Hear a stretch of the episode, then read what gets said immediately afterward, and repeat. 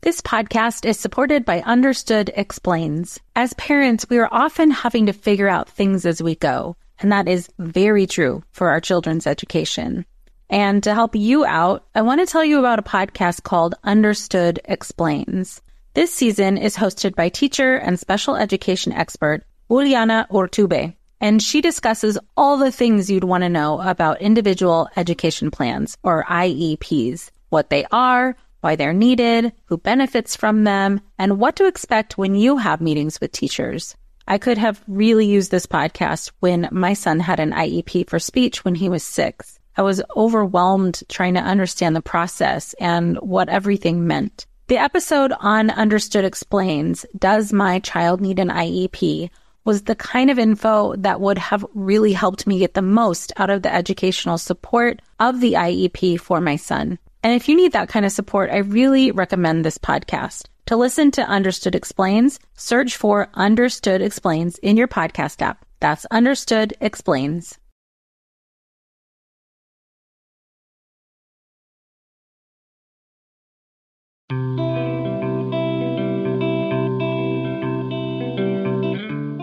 Welcome to Mom in Mind, where we dive into all aspects of perinatal mental health and wellness related to pregnancy, birth, loss, postpartum, and new parenthood. It's so much more than postpartum depression.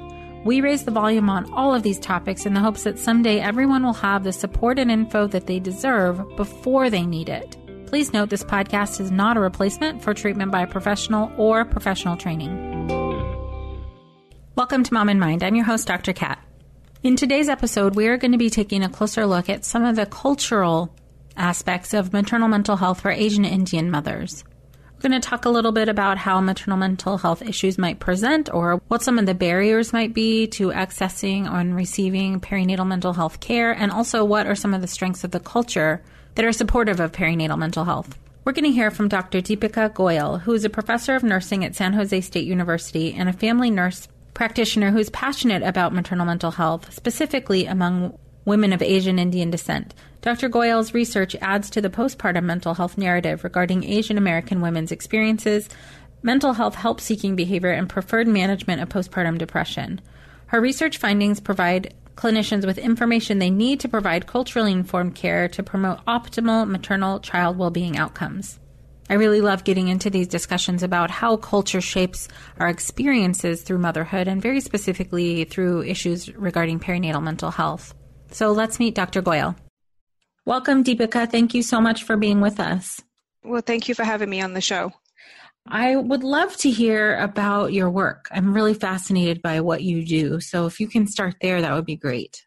Okay, so my research area centers around postpartum depression and associated factors such as sleep disturbances, infant temperament, marital satisfaction, all the you know, social support, all of those kinds of things. So the population I focus on is Asian American moms, in particular Asian Indian women, so women of Indian descent. Mm-hmm. And as a young Indian mom myself, I experienced some depressive symptoms after the birth of my first daughter. Mm-hmm. And so, you know, kind of got through that episode, wasn't really sure what was happening to me. Then, fast forward about 10 years later, I was doing my master's degree in nursing, and I was reading some articles about you know women in a support group who were going through postpartum depression and the feelings they had and i realized at that time that that's what i was going through years earlier mm-hmm. but i never really knew what was happening i couldn't put any words to it or describe it. It's just something I got through. Sure. Yeah. And so for my master's project, I decided to look further into phenomenon of postpartum depression and specifically in Indian women. So that's kind of how I got started in the, this research area. So from my own personal experience. Sure. And um, so it was just interesting in looking at the literature. There really wasn't anything about postpartum depression in Indian women in the United States mm-hmm. at all. There was lots of research conducted in India and Canada and the UK, but primarily with low socioeconomic groups. Okay. And nothing really in the United States. You know, it was something that was kind of intriguing to me. Like, there's this thing called postpartum depression. These are, you know, women are talking about being isolated mm-hmm. and feeling like they're on a roller coaster and not really understanding what's happening to them. And I wanted to examine it further. So I, you know, conducted a small study looking at depressive symptoms in women in Northern California. Mm-hmm. And, you know, women answered my survey, which was great. And yeah. of the women that answered, you know, more than half of them had high depressive symptoms, so they were at risk for, you know, developing depression. Oh gosh, so, that's a high number. Yeah, it really was, considering it's very, in general, depressive, you know, mental illness, depressive symptoms are very stigmatized in the Asian cultures, in mm-hmm. all of the mm-hmm. Asian cultures, actually. And, you know, I do recall back when I first read this article in graduate school about postpartum depression, and I kind of, you know, talked to my parents and talked to some family members, like, oh, you know, see reading about postpartum depression, you know, have you ever heard of it in Indian women? And oh, everyone's like, oh no, Deepika, you have a good husband, you have a child who's well. You know, we don't talk about mental illness, mm. not something mm-hmm. we talk about. Yeah. And so, yeah. Okay, so just in general, for Asian Indian women, postpartum depression is not highly recognized. It hasn't been. Okay, so back mm-hmm. when I started my research, we're talking, you know, 2001, 2002, mm-hmm. when I was in grad school. So back then it was something nobody was really talking about. Mm-hmm. Really, maybe you heard some things on the news. Typically, on the news, you would hear about the women who had the most severe type of postpartum depression. Or there's several different, there's a kind of a continuum postpartum mood disorders or postpartum mood and anxiety disorders. So it goes all the way from anxiety to the blues. You know, blues, you know, 80% of women have the blues, mm-hmm. kind of up and down symptoms that they resolve on their own. But about one or two of every thousand women have postpartum psychosis, mm-hmm. which is those are the things you hear about in the media where women have jumped off of a building or they've hurt themselves or their infants or they've killed mm-hmm. themselves or their infants. And so back in 2001 and 2, people only thought of those most tragic stories or sure. those right. incidences, not depression. And so over the years, ever since I've been looking into, you know, studying this area, it has become more mainstream and there's more policies mm-hmm. that are addressing this. It's become you know more awareness. So i think it's kind of coming over into the indian community but not as quickly as in mainstream mm-hmm. cultures. This podcast is supported by posh peanut. Raising a family can be tough as we know and it can also be amazing and beautiful. Posh peanut gets it which is why they make beautiful, soft clothing that is tough enough to withstand all of the rough and tumble of childhood. And they have sizing for parents as well. You could even get matching clothing for the whole family. Made from viscose from bamboo, the clothes stretch with your kid as they grow and are four times stretchier than cotton. These clothes are made to last, loved by parents and approved by kids. Posh Peanut makes thoughtfully crafted, beautiful, and stylish clothing for kids and families designed in-house from beautiful florals to your favorite brands such as Hot Wheels, Disney, Hello Kitty, and Barbie. It's also breathable and chemical free, which means they're delicate on sensitive skin. So I got my Posh Peanut loungewear and I've been putting it on, especially after my long client days, because I need the instant comfort and relaxation. It's one of the ways that I do my self care because the soft, stretchy fabric of the Posh Peanut loungewear is really comforting to me. Right now, Posh Peanut is offering our listeners 20% off your first order with promo code MIND. Go to poshpeanut.com slash mind and use promo code MIND for 20% off your first order. That's poshpeanut.com slash mind, promo code MIND. No one told us the truth about parenthood. Why?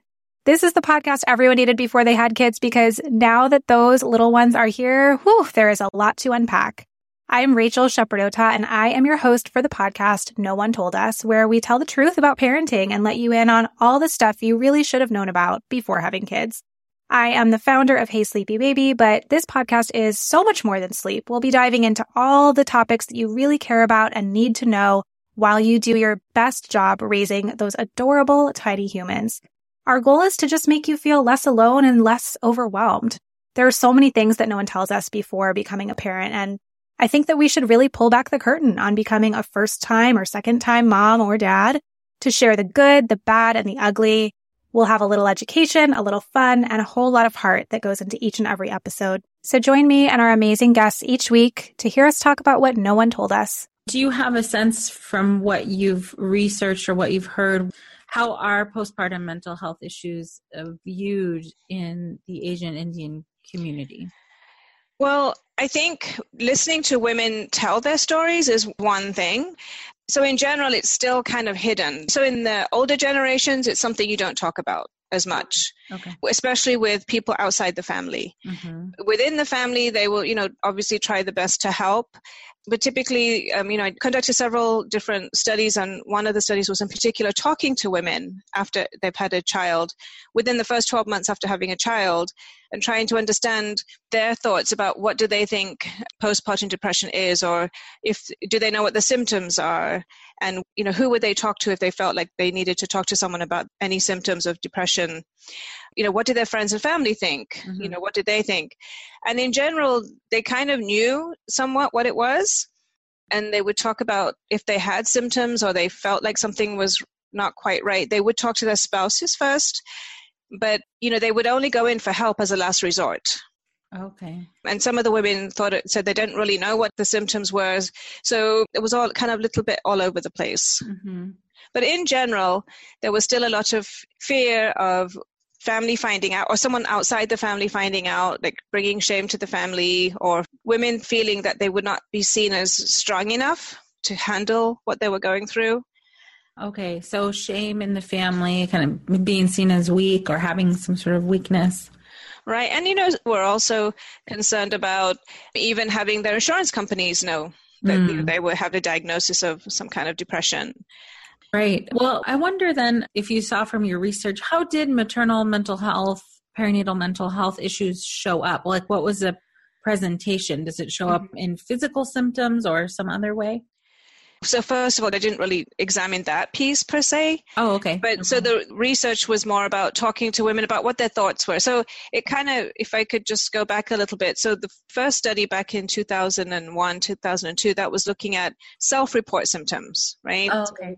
like a women would anonymously fill out a questionnaire the first research study that was published in 2006 was looking at asian indian women's self-report of postpartum depression symptoms so Mhm. you know they filled out an anonymous self-report questionnaire so that indicated that more than 50% of the women was scoring in the high depressed range or high risk for developing depression Mm. and then a few years later, I did some medical record, or I should say, a clinic in Northern California, perhaps.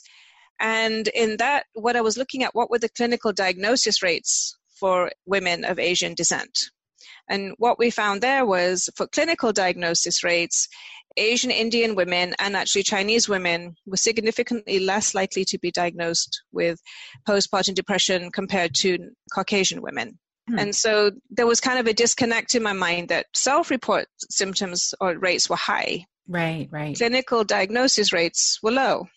Right? Hmm, So then, you know, makes you think like there's some disconnect. So then I kind of started on this pathway of talking to women, to Mhm. wanting to understand what their understanding was of postpartum depression and, you know, what would they do and who would they talk about it in their families? Like just trying to understand. Because as a nurse practitioner or, you know, in the medical field, you really need to engage the whole family right. for treatment in certain circumstances, you know, such as you, in order for women to obtain help, you kind of need to understand the whole family dynamics. Yeah. As you might know, in the Asian cultures, often the mother-in-law or a female relative may come and stay with the new mother for an extended period of time, two, mm-hmm. to, you know, three to four months, and so they're part of that family dynamic with all the decision making that happens. Sure. Making decisions collectively. Right. So, in that qualitative research, in talking to the women, what we found is if they did have symptoms, they may or may not know there were symptoms, but if they knew they were having some kind of symptoms or they weren't quite feeling quite right, they would definitely talk to their spouses first. hmm But the thing that was the most striking was they would not go in for treatment until it was the last resort. mm So that's the piece that's actually concerning as a Yeah. clinician because, you know, if they go in earlier, if there's intervention sooner, we can kind of maybe the piece about the intervention was the problem, I believe, in talking to the women because they were very much against antidepressant therapy or pharmacologic therapy. hmm And instead, they were seeking alternative or complementary medicine. Right. Sure. And, you know, these days with the medical system, there's just not as many practitioners of alternative medicine Yeah. that, that are also specialists in postpartum depression. Right. Right. Very Right. very slim Right. pickings there. Yes. Right. So I guess the issue is they may have the symptoms, they'll tell their spouse, but knowing if they go in for help, there's only really most commonly is pharmacologic therapy. And they weren't really interested in that. So therefore, they would wait till, in this sample of women that we interviewed, hmm collective thinking was that they would wait until the last minute to be seen, which then kind of promotes that presentation in a psychotic state sometimes, Hmm. right? Right. Right. They've been suffering for some time, just trying to keep it together. Right. Okay. hmm And you know, there was a lot of stigma as a barrier to obtaining mental health care. You know, if they were going to seek it, they wanted to seek it anonymously. hmm There were thoughts about feeling that it was a personal failure for needing Mhm. mental health care, you Mhm. know. And as again, I would just say again, the most striking finding was that they would seek professional mental help, but it would be as a last resort. Would this be more along the lines of like psychotherapy or at that point seeking medication? Yeah, so actually, thank you for bringing that up. So basically, the whole thing about therapy and medication was not really something that was accepted, Oh, okay. right? Right. So they're still searching out for a complementary medicine, but at the Right. last moment. Right. But I mean, overall, it was good to see that women would seek help at least, you know, at some point along the way. You know, even though it'd be at the last, you know, as the symptoms got worse, they would eventually seek help. That was good because in the past, you know, hearing about it, you know, anecdotally from family and other friends and family, it would be something that you just wouldn't talk about, hmm right? I was wondering if, and maybe this is a side question, if in your research were was there any differentiation between like first generation Asian Indian women versus people who um, maybe had been here longer? Right. So they definitely, the women who had been here in the United States, that were more acculturated to the Western culture, they were more likely to seek help. Mm-hmm. So it's interesting. So, you know, the family members that come to help for the two to three months or three to four months after the new baby, they're really good social support support the new mother and the new family but they can also you know kind of hinder seeking mental help Oh, right. because you were talking about the generational differences Yeah. and the values Oh, right. but yeah but i think overall i believe we are moving forward so things have moved even over the last like 15 years or so things are you know they're a little bit more accepted like conventional Western medicine type yeah of. like yeah need, knowing that if you need to get help it's okay to go and talk you know Ah. more, i think people are more open to now going to seek therapy or Sure. you know psychotherapy i think antidepressant therapy is still something that you know we need to work on Mhm. but that's also where my research has taken me is looking at sleep disturbance Yeah. so i think as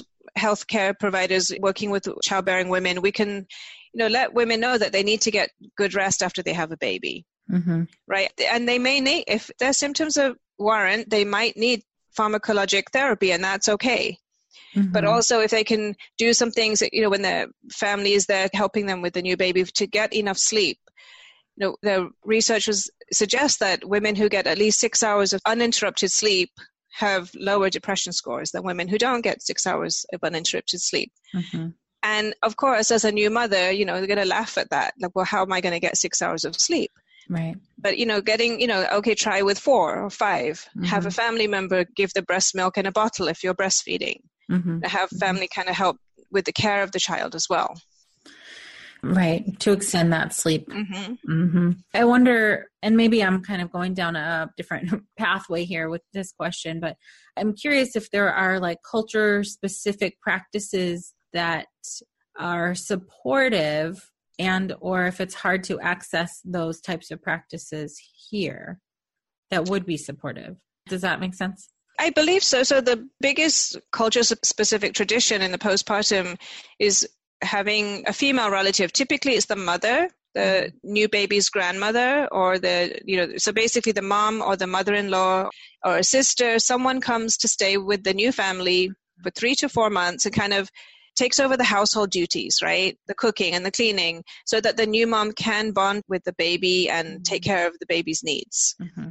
And for many families, that's not possible, especially if they're here and the parents cannot travel or you know i don't know how you say it if they've there's immigrated or emigrated but if they've you know they feel many families here are isolated from family back home Sure. right Yeah. the thing about asian indian culture is there are many subcultures within that Yeah. and in all the asian cultures there's about having 30 to 40 days of rest at home hmm uh, you know where somebody can take over the household duties or you know not leaving the house so Mhm. those kind of you know not leaving the house is not practiced as much in the united states because people have to go out to visit physician appointments or hmm but basically women may not follow that as strictly as they might if they were back in india Sure. but the main cultural practice would be the you know remaining indoors for 30 days you know without going outside. Hmm it's, it's more so to prevent illness for the baby because hmm they haven't had their immunizations yet, keeping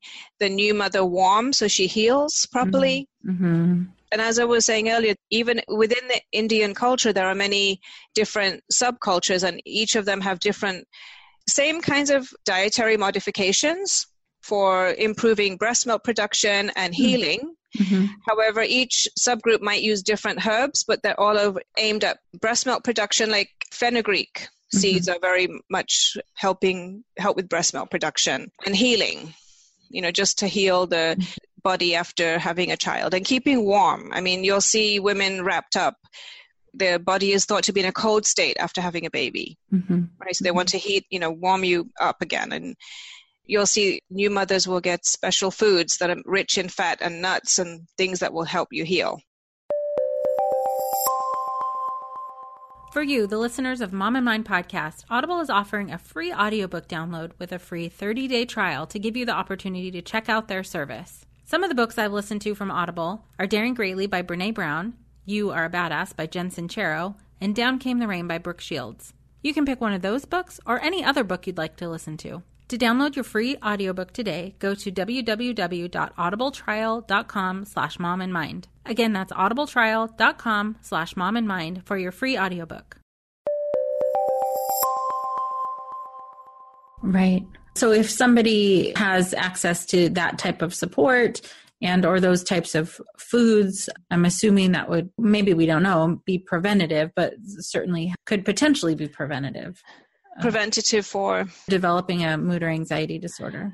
I'm not sure if it's the actual items of food or support. I don't think it's the actual food. I think it's the feeling of support. Mm-hmm. I mean, I think that's kind of something that's not necessarily expected, but that you see done in families where someone has a new baby and you know everyone kind of gathers around to collectively take care of the needs of that new family. In my own case, I had my first child on a military base in Japan in the middle of winter Mm. and nobody came to stay with me. So, in answer to your question, I really think maybe not at that moment, but I did kind of feel isolated and neglected.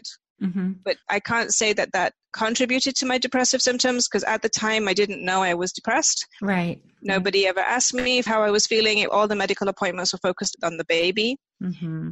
And so, you know, but the reading stories later on, you know, reading research articles later on, specifically kind of a classic research by Dr. Cheryl Beck, Mm-hmm. where she talks about the lived experience of postpartum depression. And reading those stories, it's, she interviewed women who were part of a postpartum depression support group.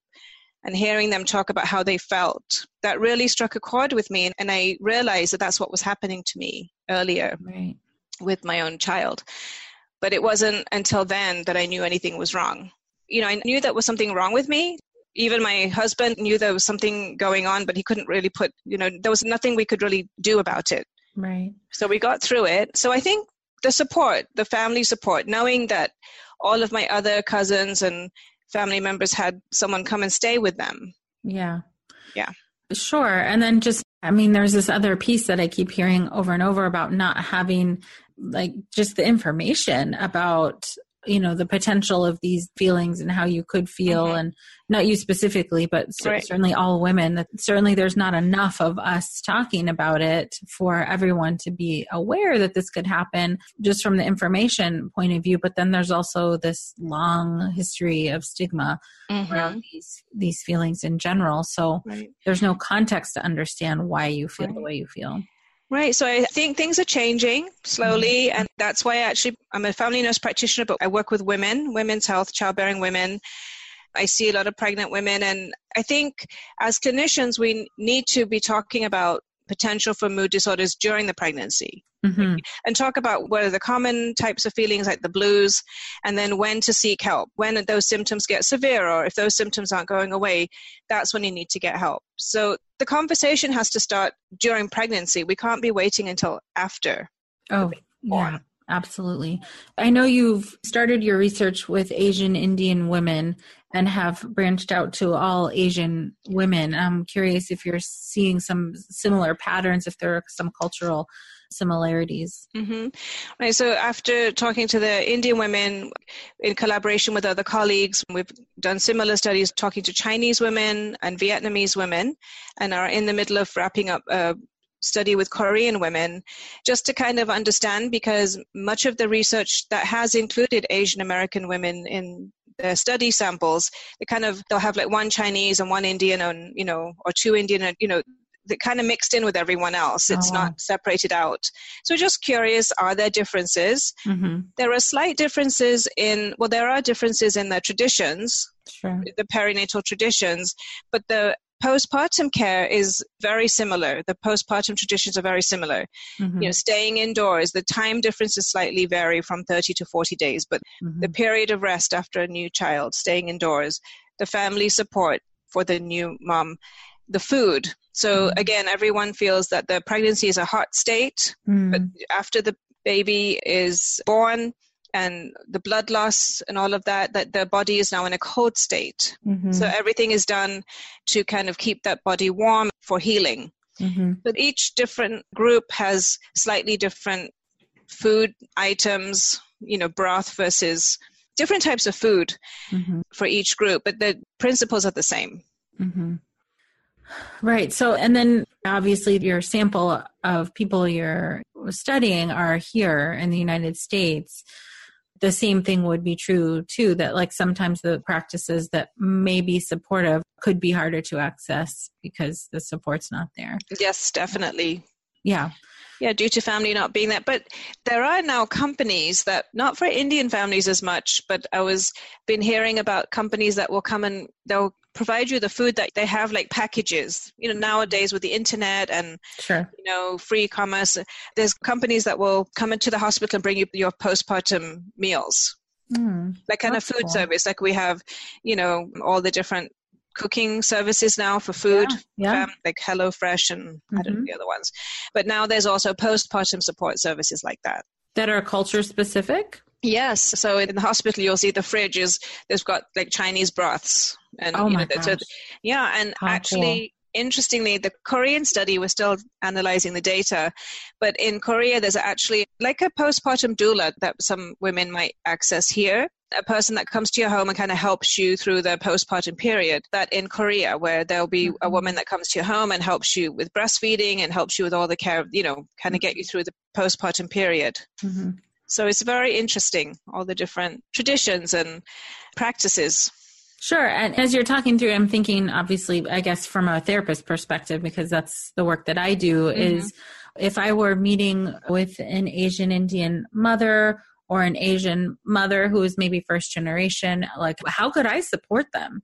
What could I do to make sure that, you know, if they were coming in to meet with me, how best could I support them in their healing process?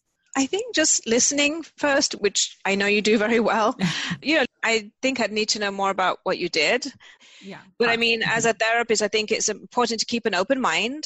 Yeah. And be aware of all the culture specific types of practices and traditions to kind of assess your clients to see, you know, how they feel about those practices and you know to kind of how i did with my research you know so trying to find out if they missed that or mm-hmm. if there are these cultures did they have them mm-hmm. or if mm-hmm. they didn't have them how did it make them feel and kind of trying to understand you know what is causing maybe what is contributing to the depressive symptoms sure yeah, yeah. so we're not making assumptions then mm-hmm. about oh i heard that from your culture this is right. what's used so that's what you should do now right. right because people especially Uh, people who are acculturating and in the process of acculturation, they're could be many different stages of what feels supportive and what doesn't. Right.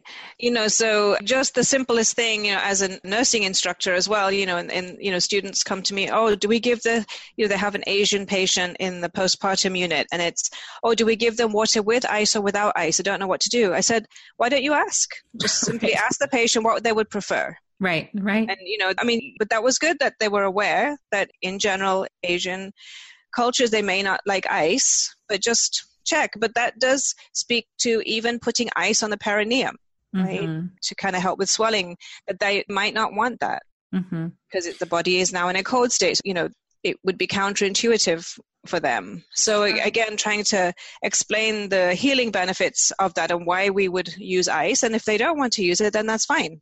Right. We would, right. you know, respect their wishes. If you're a parent, I invite you to join us at the Mindful Mama podcast, where it's all about becoming a less irritable, more joyful parent. With sometimes hilarious and always thought provoking experts and friends, at Mindful Mama, we know that you cannot give what you do not have. And when you have calm and peace within, then you can give it to your children. I'm Hunter Clark Fields, and I can't wait to see you there. Listen in to the Mindful Mama podcast.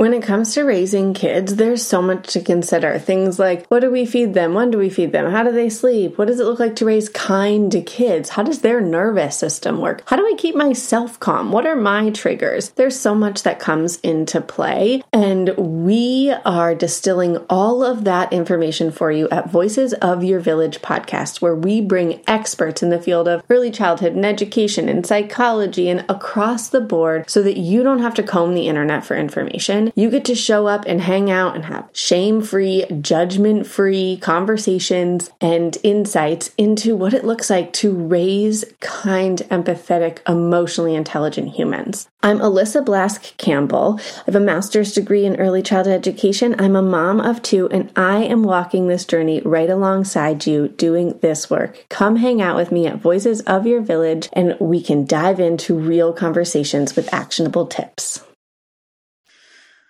Yeah. I think that's great advice, both for, you know, all the, I'm thinking of the therapists or clinicians or healthcare providers who are listening. Really, I'm going to drive home that point again is to not make assumptions. And mm-hmm. I love that. Yeah. Just pose the question to them. It's great to have the background knowledge, but you're also dealing with an individual. And that sounds very, very imperative. Right. I'm happy to share some links or some citations of the work I've done if people are looking for more information. Oh, sure. I would love to do that. I can include those in our show notes okay, so people can look up your research. That would be fantastic. Yeah. The specific articles regarding the Indian women and the Chinese and Vietnamese women. Oh, fantastic. Yeah, I think in general, like, because I know you add some things as well, you know, in the Asian Indian culture overall, mental health is still stigmatized. Mm-hmm. Okay. But we have to kind of talk about it in terms of it's for the infant health as well. So mm-hmm. we kind of can reframe it even though along those lines if we can improve how the mom's feeling then that baby's going to be the beneficiary of that so, so, then kind of taking some of the focus off you know mom you need to get better right. to more on the collective that this is bringing it back to the bigger right. system of the family Right. So, you know, babies of moms who are depressed, you know, are going to smile less, mm-hmm. right? They might not be as ready for school as other children mm-hmm. because that interaction, that bonding with the child you know the talking to the baby all of those things if the mom is not able to do those things because she's feeling depressed and just doesn't want to deal with it mm-hmm. then you know all of that can affect the baby mm-hmm. so the maternal child bonding can be disrupted so maternal child bond can be disruptive their cognitive and language development can be affected so there's many things you know so i mean you know goes on with babies of depressed moms, you know, maybe not get all of their health checkups on time or their mm-hmm. immunizations. And you know, there's a whole another path of research findings about that. Um, sure. So if we are in a position to be supporting an Asian Indian mother, I think from what you're saying is that we can bring in the benefit of taking care of herself and how that benefits the child and the family. Right. That that message is a little, maybe a little bit better received than you need to like mm-hmm. focus on yourself. Right. Yes. It's more about the collective versus the individual care. Mm-hmm. And that's how Asian cultures typically are. It's more about the group versus the individual. Mm-hmm. So that might, you know, one way to kind of support the mom. Sure. And what have you seen in terms of, you know, people, I don't know if this is in your mm. research, mm. but people who have have kind of found out or realized that yes, they are dealing with some type of depression or anxiety and gotten the help and I'm kind of wondering what kind of hopeful messages you have for people who are navigating this. Hmm, it's an interesting question. I actually don't know, to be quite honest. Mm-hmm. Um, but from talking to the women, the fact that they would go and seek mental health help if they needed it, that was very promising right there. Sure. So just them acknowledging that, yes, if the symptoms got bad enough, we would go and seek psychotherapy. Mm-hmm. You know, we mm-hmm. would do what we needed to get better. Okay, right. So there's there's like a high level of tolerance of kind of feeling unwell and then once they get to a point they will go in and get the help they need potentially. Potentially. right. Right. I mean that's I think one of the fascinating and maybe difficult parts of research is that like you are meeting and talking to families and mothers and then you don't really get to have the follow up. Right. how right. did things turn out? Um, right. Yeah, so from my point of view, I've, I've wanted to understand this phenomenon more in Asian Indian women, and then I'd really like to do some kind of intervention, so non pharmacologic intervention. Yeah. Kind of tailored at getting babies to sleep because a lot of my PhD research focused on sleep disturbance, as I mentioned earlier. So, mm-hmm. you know, we have to do something. And if women aren't receptive to antidepressants, then maybe, you know, we can always try the, mm-hmm. the non pharmacologic treatment as well. Yes. So, in general, all of us should be getting enough sleep, but especially after having a new child or a new baby, you know, yours that sleep is very fragmented. So, it's mm-hmm. not the amount of sleep, it's the fragmented sleep. Yeah. So, if you're sleeping for four hours, but you're waking up every, you know, 20 minutes because you think you hear your baby mm-hmm. cry, that's still mm-hmm. fragmented. Yeah. Right. And then, wow, that just can go downhill really quickly in terms of your ability to just kind of get through the day mm-hmm. uh, without that sleep. Right. Um, but there are other organizations for help for you know all women and including Asian women. So that definitely Postpartum Support International has people you know volunteers who speak all sorts of all languages to help. So that's Postpartum Support International, and then I know there are some other programs directed at mental health, and I can send you some links if you want to put them at the end. Yeah, that would be fantastic. I will take any resources that you have. Yeah. I know that people are hungry for that kind of thing. Right. We need to spread this information. Well, I thank you so much for all of the work that you do and coming on to share with us your research and your experience. I'm really hopeful that people who are listening will have learned something new today and will be able to help other moms thank you very much for your invitation. Thank you again, Dr. Goyal, for being with us. Really hope that everyone who's listening can hear these takeaways and really, again, being conscious and aware of how culture might be impacting either your mental health and or if you're a provider the mental health of the people you are supporting there are so many different ways that culture can both impact us and strengthen us in our recovery and healing process if you are new to the Mom in Mind podcast, please subscribe and share this podcast as far and as wide as possible so that all new parents can get this information that they deserve before they need it. Thanks for being here. Until next time. Thank you so much for joining us today. Please share this podcast. Together we can support moms and families so that no one has to deal with this alone. Come connect with us at mominmind.com.